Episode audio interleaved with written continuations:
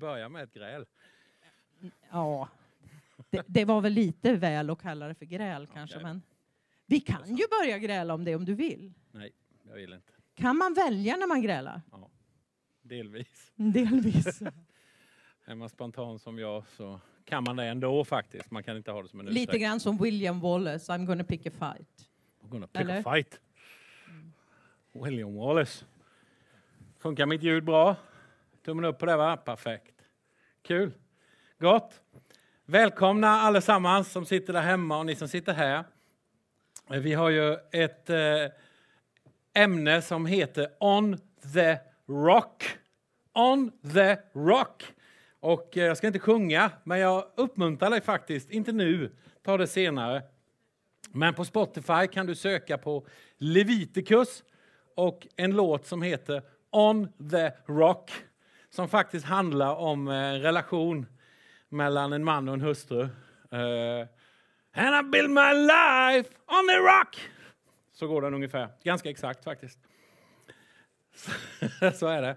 Och vi har ju tema relationer då. Vi har börjat med första söndagen med fantastiskt bra Fredrik om du lyssnar. Eh, om, man kan gå tillbaka och lyssna på den predikan eh, om relationen med Jesus. Eh, söndagen efter Henrik Gertberg om du lyssnar, kanonbra. Eh, om eh, vänskap, sanna vänner har man kvar när de andra har gått.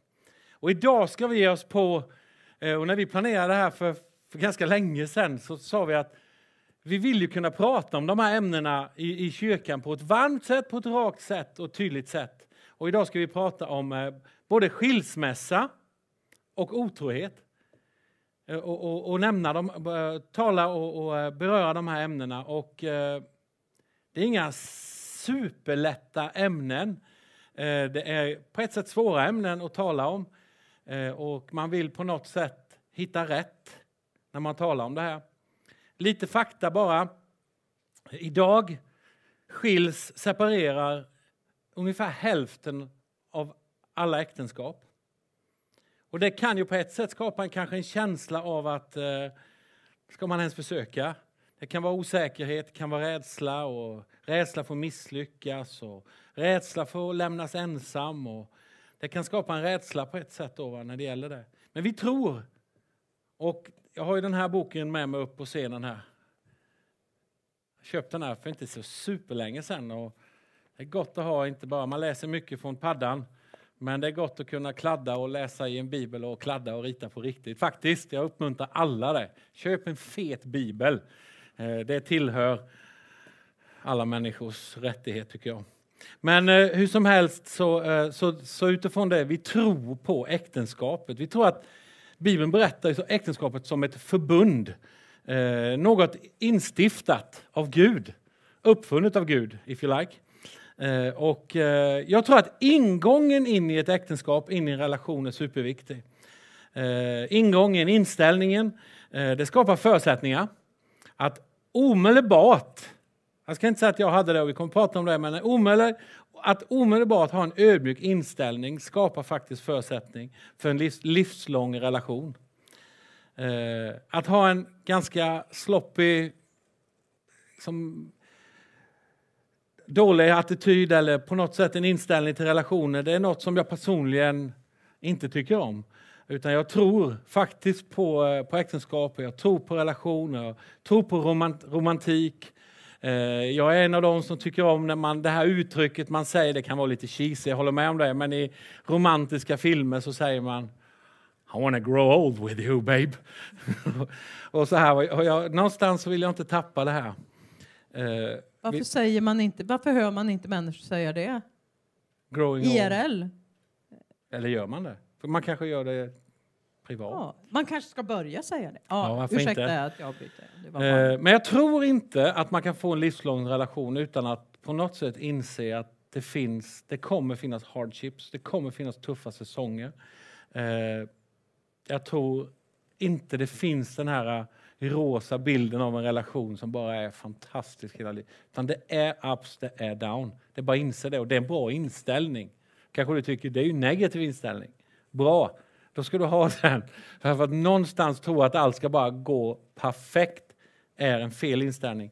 Jag vill bara slänga fram fyra snabba här, sen ska jag bara eh, släppa in dig och Kikki, här, men någonstans så tror jag att vårt perspektiv på, på saker, på livet, och på äktenskapet, på relationer avgör mer än vad vi kan tro. Och jag bara slänger fram fyra grejer här nu.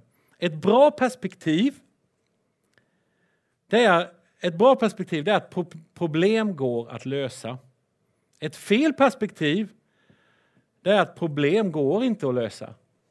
Det här är inte djupt, men det här, det här, jag lägger en grund här. Nummer två av fyra nu då på det här då. Rätt perspektiv, det är att problem är temporära. Ett fel perspektiv, det är att problem är permanent. Det här är alltså inställningen när man går in i någonting. Ett sunt perspektiv, nummer tre. Ett sunt perspektiv är att problem, att ej vara överens, det är en del av en relation. Det är ett sunt perspektiv. Det var det jag sa alldeles innan också. Fel perspektiv, det är att osämja, problem kommer aldrig förekomma. Det är på något sätt att gå in i ett fel perspektiv. Nummer fyra, det sista här är ju ett, ett rätt perspektiv. Det är att strul gör oss faktiskt, kan göra oss, definitivt göra oss bättre, faktiskt föra oss närmare varandra. Fel perspektiv är att strul bara förstör oss. Naturligtvis så vet vi att det finns smärta, det finns saker som händer. Vi kommer komma in på det. Eh, nu, nu egentligen vill jag bara lägga en grund till inställning, attityd när man går in i en relation. Och med det sagt då, som sagt så finns det ju oerhört svåra situationer. Nu ska jag ställa lite frågor till dig, så ska du få komma in här i samtalet. Alla svåra frågor över till dig. Så har micken redo där ja. Uh, älskling, skiljer sig folk för lätt? det är ju väldigt eh, individuellt tror jag. Jag tror jag, det vore ju väldigt lätt att säga ja. Punkt. Eh, jag tror inte det är så enkelt. Eh, men jag tror ibland kanske det kan vara så att man, man jobbar inte på det utan det är bättre lite grann det här som du nämnde en av punkterna där att nej men nu har vi trubbel, då skiljer vi oss. Mm. Istället för att kanske lite jobba på och se varför har vi trubbel? Vad är det som har hänt och vad kan vi göra åt det? Man, man tenderar till att smita ifrån ja, det kan problemet nog vara så. istället för att möta problemet. För det är kanske lite smidigare på ett sätt, men det kanske inte är det egentligen. Nej, men Förstår och, ni, man lurar sig lite. Ja. Sen vet vi inte vad som händer bakom stängda dörrar. Eh, så är det, så det är därför jag tycker det är bra att du säger att man kan inte bara säga ja, de skiljer Nej. sig för lätt. För att någonstans blir det lite för definitivt. Eh, om man säger så här då, får man skilja sig? Nu pratar vi utifrån ett kristet perspektiv. Vi sitter här som pastorer i en kyrka. Så får man skilja sig? Ja, men Bibeln talar ju faktiskt om det. Att man får mm. skilja sig i vissa lägen. Mm. Bibeln talar ju också om, och det är väl där vi är snabba att säga det är fel att skilja sig? Ja, för att Bibeln talar om att äktenskapet är ett förbund. Och Gud säger ju ändå ganska hårt på att bryta ett förbund. Men samtidigt så finns det ju anledningar till att skilja sig enligt Bibeln. Mm. Där till exempel otrohet är en sådan anledning. Mm. Jag har ju inga glasögon så du får läsa bibelordet. Älskling, de ligger ju där. Ja, de ligger vill du läsa själv? Annars hjälper jag dig. Jag We growing old together. Ska jag läsa? Okej okay då. Jag har inte heller några glasögon. Men jag tror jag ser. We grow old together. Så här står det i Ososboken 3 och 29. Planera inget ont mot din medmänniska som bor tryggt i din närhet. Avundas inte någon som brukar våld och ta inte någon sådan till förebild. Ska jag läsa även eh, ja, Kolosserbrevet? Då står det så här. Och, det är, står så här, och ni gifta män, älska era hustrur och var inte hårda mot dem. Och jag ska läsa färdigt. Ah, okay. eh, därför att jag tror att det är du som har lagt in det här. Eh, på, i, i, I en översättning står det på engelska står det så här. Never be insensitive toward her. Var inte okänslig alltså mot henne. Och så står det i en annan översättning. Älska din hustru med Jesu kärlek. Sluta vara bitter, skarp, hård. Och det här handlar ju egentligen inte om otrohet. Det här handlar ju kanske mer om man lyfter upp det här med ja, men misshandel. Det- Våld i nära relationer som Ja. det talas en del om idag. Precis. Och är det, det är ju också så att sitter du där hemma nu och du befinner dig i en situation där, där det finns våld, ingen vet om det här, ingen, ingen har en aning, ni ser ut som perfekta familjen. Då vill, vill vi uppmuntra dig att sök hjälp. För det är inte okej att vara i en sån relation. Det är mycket möjligt att den relationen, att det går att, eh, att rädda den, att det går att få upprättelse. Men det är inte okej om du blir utsatt för våld. Det är aldrig okej. Nej. Där vi vill hjälpa till. Precis. Mm. Så det är ju också en anledning. Sen finns det ju också ett bibelord, jag vet inte om vi hade det här om, eh, om otrohet. Det kanske kommer lite längre fram. Ja, jag tror det kommer lite längre fram. Nej, hur har kyrkan betett sig när det gäller den här frågan? Vi pratar om skilsmässa nu, vi kommer in på det här med otrohet och, och den, här, den delen. Men just skilsmässa, hur har kyrkan betett sig, eller beter sig historiskt? Alltså- var inne lite på att det var noga för dig att inte bara sa, säga nej. Eller ja. Så, Ja. Nej, alltså där måste vi ju tyvärr säga att vi har varit urkassa. Om vi liksom använder vi som kyrka, alltså vi har varit väldigt dåliga, väldigt dömande. Du menar generellt? Generellt ja. sett. Eh, Just det här med att skilsmässa är fel, punkt. Det, det, här, alltså det är väldigt svart och vitt. Och där tror jag att vi har en del att jobba på som Samtidigt som församling. Guds ord säger eh, att eh, det står till och med i ett bibelord att Gud hatar skilsmässa. Och då kan man ju använda det bibelordet och använda det ganska hårt. Istället för att tänka varför hatar Gud skilsmässa? För vi kopplar det ibland till att Gud hatar de som skiljer sig. Egentligen tror jag Gud hatar skilsmässa dels utifrån en förbund, förbundet, att det är ett heligt förbund. Dels också för att människor far illa. Inte minst i många fall barn far illa. Men det är inte någonstans så håller jag med om att kyrkan har blivit känd för saker vi är emot. Och istället för att på något sätt lyfta fram ett sunt, varmt äktenskap, upprättelse, hjälp man kan få. Eller hur? Ja, precis. Lite grann som vi ibland brukar säga det här med, ja men som det finns eh, i alla länder i världen, tror jag, i alla fall de flesta i västvärlden. Eh, även till och med i Sri Lanka, alltså om man säger där de kör bil som galningar, så behöver man ha ett körkort. Varför? Jo, därför att, för att vi ska överleva. Och, och där tror jag lite grann vi har Ja, men det, det är inte regeln i sig, eh, det här med skilsmässa, eller lagen i sig, liksom att Gud tycker skil, hatar skilsmässa. Han hatar inte människan, för Gud älskar människor. Gud älskar människor så mycket att han sände Jesus. Och så här är det, både du och jag och eh, alla ni som lyssnar. Ni känner ju människor eh, och du finns där som är skild och som har gått igenom saker, som kanske känner ett misslyckande eller som känner en tacksamhet. Var man än är någonstans här så tror jag Gud har en väg framåt för oss alla. Han älskar oss och vill komma med upprättelse, förlåtelse och välsignelse till oss alla på många olika sätt. Och, och, ehm, jag tror en viktig bit är att någonstans, det här som jag ville lägga grunden på, inställningen in i ett förhållande, gör att det, det jag vill göra, vara som pastor och som församling, det är att vara förebyggande för sunda relationer.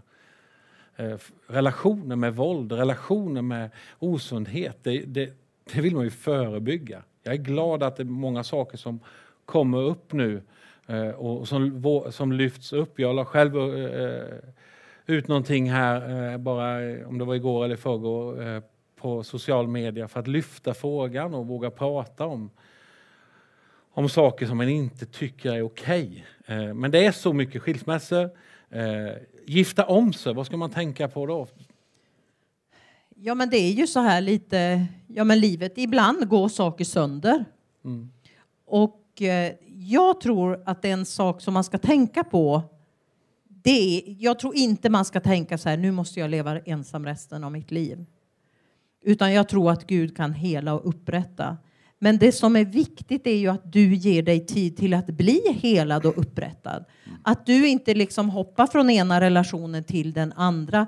Och risken är ju då att man tar med sig såren från den första relationen. För ja, men en del säger det finns lyckliga skilsmässor. Jag tror att det är så här, det finns mer eller mindre upprivande skilsmässor. Och eh, du tar ändå med dig något, en brustenhet in i nästa relation om du inte ger dig själv tid. Och det här kan man ju inte utifrån eh, bedöma liksom att eh, ja, men det är tre år eller 30 år eller 13 år. Alltså det är ju individuellt. Mm. Men det är ju viktigt ändå att man blir hel tror jag. Så att du går in i, i din nästa relation med ett, eh, ja men att du inte har massa sår kvar. Mm. Jag tror också att det är viktigt att man eh, tänker på att de värderingar du kanske har haft och haft på plats, ta med det in i nästa relation också. Eh, dra inte ner på värderingar eller på standard på det sättet och jämför inte. Om det är något som har gått sönder, du har blivit hel, du är på väg in i en ny eh, relation. Jag tycker det är viktigt att ta med sig att man inte jämför för mycket eh, eh, med en annan relation utan man, man går in med nytt. Då. Vad är dina tips nu? Det här är ju jättelätta frågor älskling. Vad är dina tips till de som kämpar just nu? Det finns där ute. Det finns de som lyssnar kanske som, som kämpar. Du sitter här nu inför Sveriges rike. Vad är dina bästa tips? Ja. Håll avstånd. Nej då. Eh, alltså, nej, vad, vad, jag tänker är ju då, ja men lite grann som Löfven säger, håll i... Han, sa du? Löfven, sa jag inte ja, Jag tyckte du sa något annat. Ja. Vi får spola tillbaka. Ja, det får vi. Förlåt. Nej men håll i, håll ut, sök hjälp. Prata med någon jag tror att många relationer faktiskt, apropå det här med, eh, med skilsmässa, om man skiljer sig för lätt. Många väntar för länge innan man söker hjälp.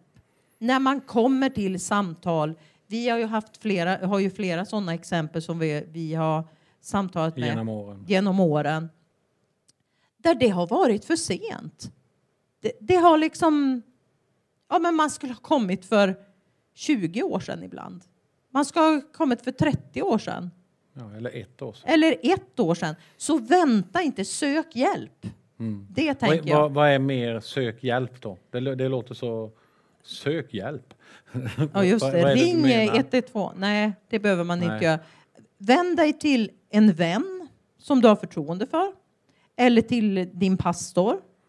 Och så här är det ju, får bara flika in att om man flera gånger när någon har kontaktat oss och det har varit hyfsat i vår närhet, då har vi tagit dem vidare. De har haft förtroende, pratat med oss. Absolut att vi kan sitta och prata, men ibland också tagit det vidare till någon. Mm. Jag tror det är viktigt uh, också, jag vill bara lägga in det, att det finns hjälp att få. Uh, så är det. Nå något mer? Nej, men jag tänker också att man kanske kan... Tycker man det här är jobbigt och man vet inte vem man ska prata med, anförtro det åt en vän jag tänker det är ändå det här ja, men att man pratar om det, att man inte liksom stänger in det i ett, i ett rum i sitt hjärta då, om man säger, säger och liksom ställer massa grejer för dörren utan att man lyfter fram det i ljuset. Mm. För det är också så här, det har ju vi sett också eh, många gånger i, eh, när man har haft samtal att när det kommer fram i ljuset, ja men då var det inte så mycket som det kändes som när man hade det instängt i mörkret. Mm. Ja, så, så kan det vara också. Det kan vara tvärtom, det kan också vara så. Mm. Men det, att prata med någon och att prata med någon tillsammans tror jag också är bra. Och faktum är att förebygga saker är jättebra. Jag, kan, jag har sagt det förr i den här församlingen Eh, att eh, det fanns tider då, i början av vårt äktenskap då, då det inte absolut kan inte säga att det knakade, men det var, det var en del saker som var, som var jobbigt. Och, och eh, uh, sa, kan vi inte träffa och prata någon? Och min standardkommentar var, den personen jag anför, anförtror mig till, den är inte född. Det var min grundinställning, det finns ingen jag vill snacka med. Så fruktansvärt korkat att resonera så. Eh, därför att jag tror att det bästa man kan göra är att faktiskt att, att vara preaktiv, att, uh, proaktiv och på något sätt tala med någon. Eh, äktenskapsvård i förebyggande syfte är fantastiskt. Vi har ju våra pastorer Mattias och Vanessa har ju gått äktenskapsalfa under våren här som är ju då en alfa som handlar om att vårda äktenskapet. Vi, vi gick ju den för, ja det är ju rätt många år sedan nu, vi borde kanske gå igen, men vi, jag tror att det är bra att man vårdar sitt äktenskap mm. för att förebygga det här. Det, det, kan ju också vara så här att du sitter där hemma och säger, jaha, vi har inget problem. Det kommer aldrig att hända liksom att vi skiljer oss och det. Men vårda ditt äktenskap då. Passa på att gå äktenskapsalfa. Vi kommer ju att ha det här i kyrkan nu. Mattias och Vanessa kommer att leda det. Det blir troligtvis till hösten tror jag. Men det tycker jag också är ett bra tips. Verkligen bra tips. Du, tiden går. Vi ska gå in lite på andra ämnet här. Det är två enkla ämnen vi har valt idag. Skilsmässa och otrohet. Och eh, om jag bara lägger en liten grund här nu då. Innan jag ställer alla svåra frågor till dig igen. Det är den dealen vi har idag. Är det inte så älskling? Eh, så här står det i Guds ord. Eh, äktenskapet ska hållas i ära, ära hos alla och den äkta sängen bevaras obefläckad. Lite gamla uttryck, men jag tror ni hänger med. För Gud ska döma dem som är sexuellt omoraliska och äktenskapsbrytare. Här kan man se att God means business. Eh, när vi pratar det här ämnet så vill jag citera någon, jag kommer inte ihåg vem det var som sa det, men någon sa så här att otrohet börjar i huvudet. Långt före bingen. Den här personen sa sängen. Bingen. Otrohet börjar i huvudet, långt före sängen. Och en grundinställning jag tror man ska ha är att om det ser ut som en anka, det låter som en anka, det går som en anka, så är det troligtvis en anka. Eh, så därför så tror jag att ehm, ta tag i saker i tid och ta tag i det ordentligt. Eh, jag tror att otrohet är en sak som orsakar oerhört mycket smärta åt, åt många håll. Eh, också skam och skuld åt båda håll. Och lite bara några tankar om något har hänt, varit på väg att hända och det känns tufft. Låt mig snabbt ge dig bara några tankar att ta med dig eh, om du har valt att kämpa och fortsätta. Och vi kommer till om man inte har valt det och så här. Vi ska gå igenom lite grann här. Men eh, bara, bara, några punkter om eh, om man har valt att fortsätta och kämpa så är nummer ett. Kom ihåg en sak, nummer ett. Att lita på någon, och så här är det generellt i relationer. Att lita på någon är alltid en risk. Två, och det här är lättare sagt nu än gjort och jag är medveten om det. Men jag vill ändå få med den här, eh, de här punkterna. Så här, att ersätt ilskan med förlåtelse. Och med det vill jag säga det är okej okay att vara ilsk och vara arg. Men att med tiden ersätt ilska med förlåtelse. Och igen, det är lättare sagt än gjort. Men jag tror att med Guds hjälp, med vänners hjälp så går det. Nummer tre, fortsätt sen inte att pilla i såret. För då blir man ledsen. Jag hörde ett barn börja gråta. Fyra, förlåtelse är inte först och främst en känsla. Nummer fem, som Kikka har sagt så många gånger och som faktiskt är bra. Samtala med någon tillsammans. Och nummer sex, ha ett mål att be mer tillsammans. Jag skulle kunna fortsätta. Nummer sju, bli aktiv. Fortsätt vara aktiv i din lokala gemenskap, för jag tror det är en blessing. Yes, när börjar otrohet? Eh, det börjar ju i tanken. Och nu ska jag läsa ett bibelord och sen ska vi prata lite då, Kiki. Matteus 18 och 29. Då står det så här. Ni har hört det sägas, du ska inte vara otrogen i ditt äktenskap. Jag säger, den som ser på en kvinna med begär i blicken har redan varit otrogen med henne i sitt hjärta. Eh, vidare så står det här i samma, eh, samma ställe här i, i Guds ord så står det att om ditt högra öga får dig att synda så gör dig av med det. det ganska, ganska rakt, ganska rått. Och, och eh, här står det begär i blicken. alltså inte action. Därför så någonstans vill vi ta upp det här, nämna om porr, eh, flötta på gymmet och så vidare. Som, det finns saker som vi faktiskt vaggas in idag att det är otroligt oskyldigt. Eh, men om man är seriös i ett förhållande så är det inte oskyldigt. Och vill man på något sätt luta sig mot Bibelns standard så är det inte oskyldigt. Vad säger du? Nej, och här tycker jag um, Lina Lidström eh, hade ju en intervju med Alf B Svensson och det finns på, på social media. Hope på Church Hope Sweden. Church Sweden. Gå gärna in och lyssna på det. Jag tycker att han hade en ganska bra punkt när det gällde just det här med otrohet. Att när du sitter med någon, tänk dig då hur skulle din man eller fru tycka att det var ja, men när du agerar.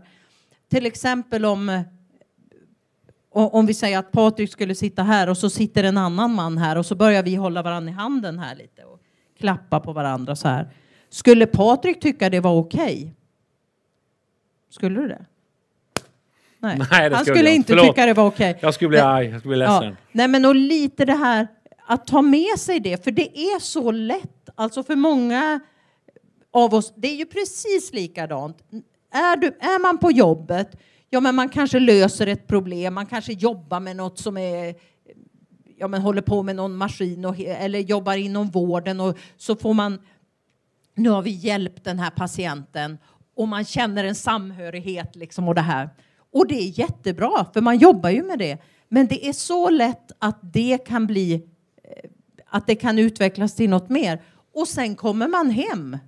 Och då vet jag inte, då kanske de flesta fruar är som jag, att då kan man bli lite upprörd över att Gick du inte ut med soporna som, du, som vi kom överens om? Nu har de stått här vid dörren och luktat hela dagen och hela mattan det har blivit blött och det har blivit... Eh, det har inte exempel. hänt.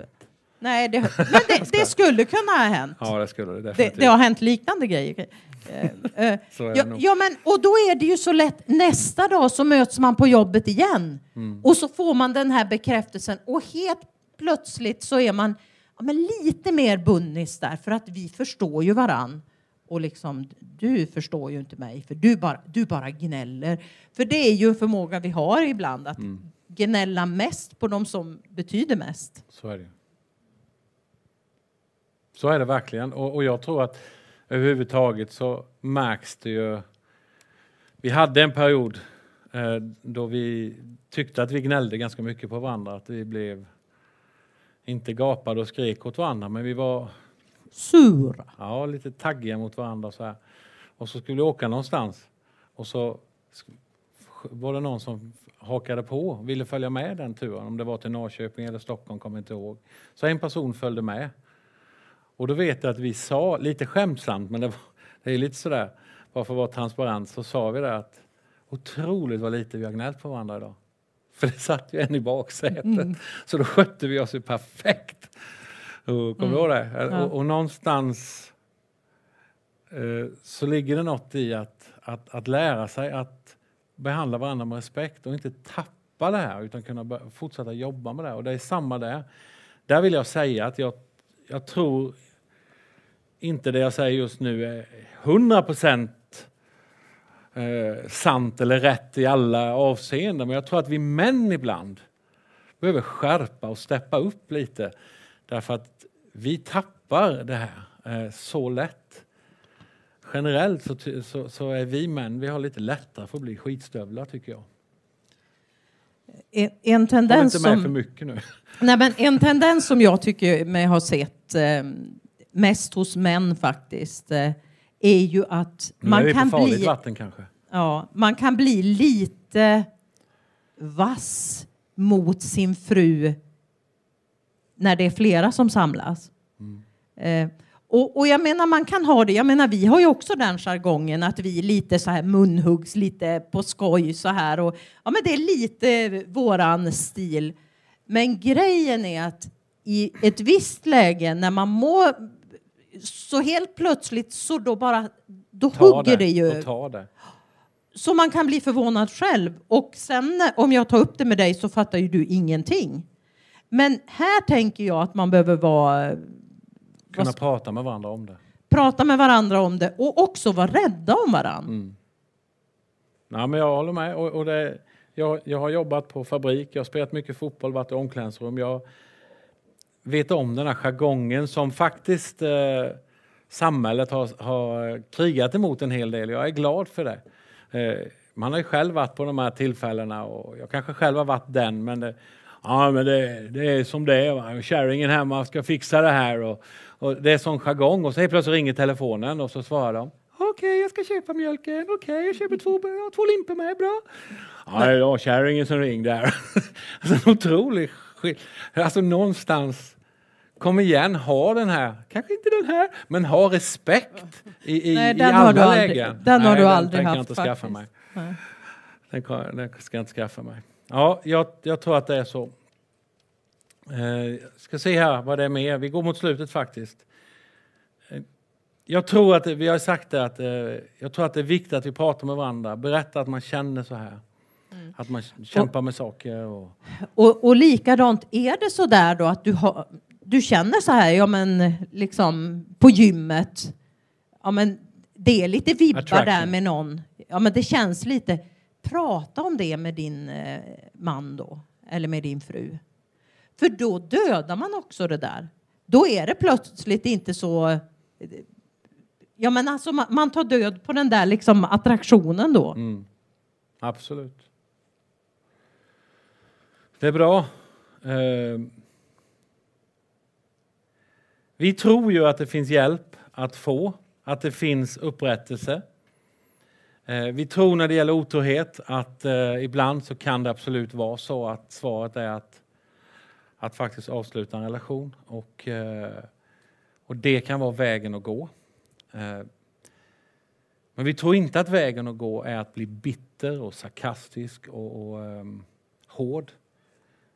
Man kan ha förståelse att sånt, om man blivit väldigt sårad och mycket har hänt så kan, har jag full förståelse att sånt kan ske. Men jag tror inte det är vägen som, som, som du ska gå och, och jag tror att det finns en annan väg som man kan välja.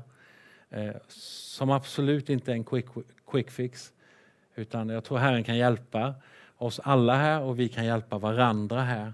Och eh, vi har berört nu två tuffa ämnen och vi har runt en halvtimme som vi ska ta det här. Och som ni förstår så kan man inte ha värsta bibelstudier, teologisk utläggning och alla svar. Absolut inte. Men jag, jag, jag hoppas att vi har gett en del tankar in i hur du kan tänka när du ska in i en relation, inställning och så vidare. Du kan lyssna igen på det här. Det kommer finnas på både podd och på Youtube. Jag kan lyssna på igen. Eh, vi har berört, vi, vi tänker be en bön nu för relationer och inte minst för relationer i vår, vår omgivning och så här. Va? Och, och, eh, vi har berört tuffa ämnen som sagt och försökt hjälpa tips, ge, ge hjälp, tips, sanning. Eh, och vi vet att det finns i vårt samhälle och det finns så mycket smärta och svek och skam och skuld kring de här ämnena. Vi vill inte lägga på ytterligare sånt. Vi vill komma med hopp, med värme, med kärlek, med tro eh, på att Gud faktiskt kan lyfta och, och, och eh, komma både med förlåtelse, omvändelse och, och styrka att, att, att ta sig vidare. Och, så jag tänkte vi ska bara be en bön. Får jag be dig be en bön? Ja, Gud, jag tackar dig att du ser precis var och en som har lyssnat till det här nu och som du vet precis vilken situation de befinner sig i just nu. Jag tackar dig Gud att du är hoppets Gud. Att du sände Jesus hit för att bära alla våra brister och svagheter. Amen. Och jag tackar dig Jesus att du hjälper oss, att du är den som kommer vår svaghet till hjälp. När det är mörkt så kan du tända ett ljus Jesus. När det är hopplöst så kan du tända ett hopp. Jag ber Gud att du ska röra vid dem som lyssnar just nu. Amen. Jag tackar dig att du finns där med din värme, med din omsorg. Och jag ber Gud, den som befinner sig just nu i ett vägskäl, där det kanske är så att det finns våld i familjen. Jag ber om mod att söka hjälp. Amen. Och jag ber även för dem som kanske har funderat på att ja, men, skilsmässa är nog vägen. Jag ber Gud att du ska leda dem till någon som de kan samtala med så att de får gräva ett varv till runt plantan eh, som i det här fallet då äktenskapet för att se det kanske finns en väg att gå. Jag tackar dig Jesus att du är här just nu. Amen. Amen.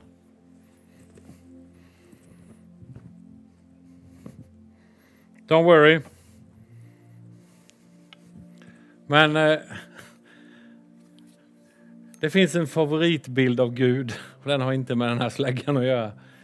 Utan jag tror ibland är det så med kyrkan att vi, vi tror att Gud sitter någonstans med en slägga och väntar på att nita oss. Speciellt om vi har misslyckats, speciellt om det har hänt något i livet. Men jag tror inte det, så jag tror vi ska lägga den bilden av Gud åt sidan. Alltså den Gud som har en slägga. Utan jag tror Gud har öppna armar och vill komma och hjälpa oss och hålla om oss. Är du den som, som på något sätt har, har gjort galna saker eller som på något sätt har anledning att känna skam eller skuld så vill jag tala om för er att han älskar dig. Han har en framtid för dig. Han har omvändelse, han har förlåtelse och han har en framtid för dig.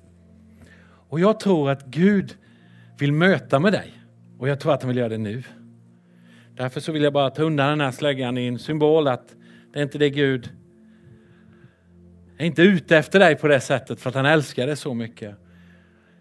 Jag tror också att det är så här att, att, vi, vi tror, att, att Gud är en Gud som sände Jesus till oss. Och Jesus är den som, om någon kan någonting om relationer, Kik och jag, vi utser oss, eller utnämner oss verkligen inte till att vara några experter på relationer. Vi vi fortfarande pratar mycket med varandra, pratar med andra och, och jobbar på vår egen relation och ibland kan det gnissla. Eh, ibland har det varit innan en gudstjänst så har det varit ganska så eh, stökigt i bilen och sen så parkerar vi bilen och så tittar vi på varandra och så säger vi nu får Gud hjälpa oss och vi får fortsätta ikväll. Och så har vi en gudstjänst. Det har faktiskt hänt. Du kan fråga din pastor. Sorry, alla pastorer, när ni måste berätta sanningen. Vi alla har relationer vi kan kämpa med, men vi har alla någon att gå till. Någon som älskar oss och det är Jesus Kristus. Och den viktigaste relationen man kan ha, det är den relationen med Jesus. Och jag är så tacksam att jag har den relationen att, att, att på något sätt hela tiden stödja mig till. Eh, jag brukar skoja ibland, för jag känner att utifrån min uppväxt så har jag mycket, bekrä mycket bekräftelsebehov. Så jag brukar skoja ibland och säga att Kicke hon har tre flickor och en förvuxen pojk. Och det är jag det, som hon får ta hand om. Och, och eh, det är något jag skojar om bara. Va? Men skämt, om jag skämt åsido så vet jag att Gud är min far. Min pappa dog, men Gud är min far. Han kan ta hand om mig. Han kan ge det bekräftelse på. Jag kan inte kräva av Kicki och ge mig det bekräftelse, allt det som faktiskt jag kan hämta hos Gud själv. Finns du här och du inte har tagit emot Jesus eller du känner att jag behöver ta det här på nytt igen, jag behöver ta emot Herren, jag behöver ta det här på allvar igen. Så vill jag säga att idag är dagen. Idag är frälsningens dag. Idag är det den välbehagliga stunden att faktiskt säga ja till Jesus. Finns ni där och ni är ett par eller en av er och ni ska ta några steg, hör av er till oss. Ni kan skicka in till info.hope.se. Är det något mer privat, någonting ni vill söka hjälp och prata med någon av oss ledare om eller hos Kick och mig så kan ni skicka till pastor.hope.se så, kan vi, så hör vi av oss till dig och jättegärna träffas och be med er. Är det så att det finns någon vi kan ta er vidare till och samtala med så. Men det finns hjälp att få, det finns upprättelse att få i Jesu namn. Så om du vill ta emot Jesus, så ta emot Jesus. Jag vill bara be en bön innan jag tar, välkomnar lovsångsbandet så ska vi sjunga välsignelsen. Jag ska avsluta med det och jag önskar att vi som är här i rummet att vi tänker på alla relationer som finns, att vi tänker på att tala ut välsignelse över oss, över våra familjer, över de relationer vi har runt omkring oss, över vår framtid. Vad Gud välsigna oss, för han är med oss. Låt oss be en gång till. Herre, jag bara tackar dig för var och en som har lyssnat idag. Be om din välsignelse över dem, Herre. Jag tackar dig för att vi får sjunga välsignelsen. Jag tackar dig för att vi får bara lyfta upp, precis som Kicke gjorde också, vi får lyfta upp alla de som kämpar, Gud. Be Gud att du kommer med omvändelse och förlåtelse, nåd och hopp och tro och kärlek in i varje hem, varje hushåll som lyssnar. I Jesu namn ber jag. Amen.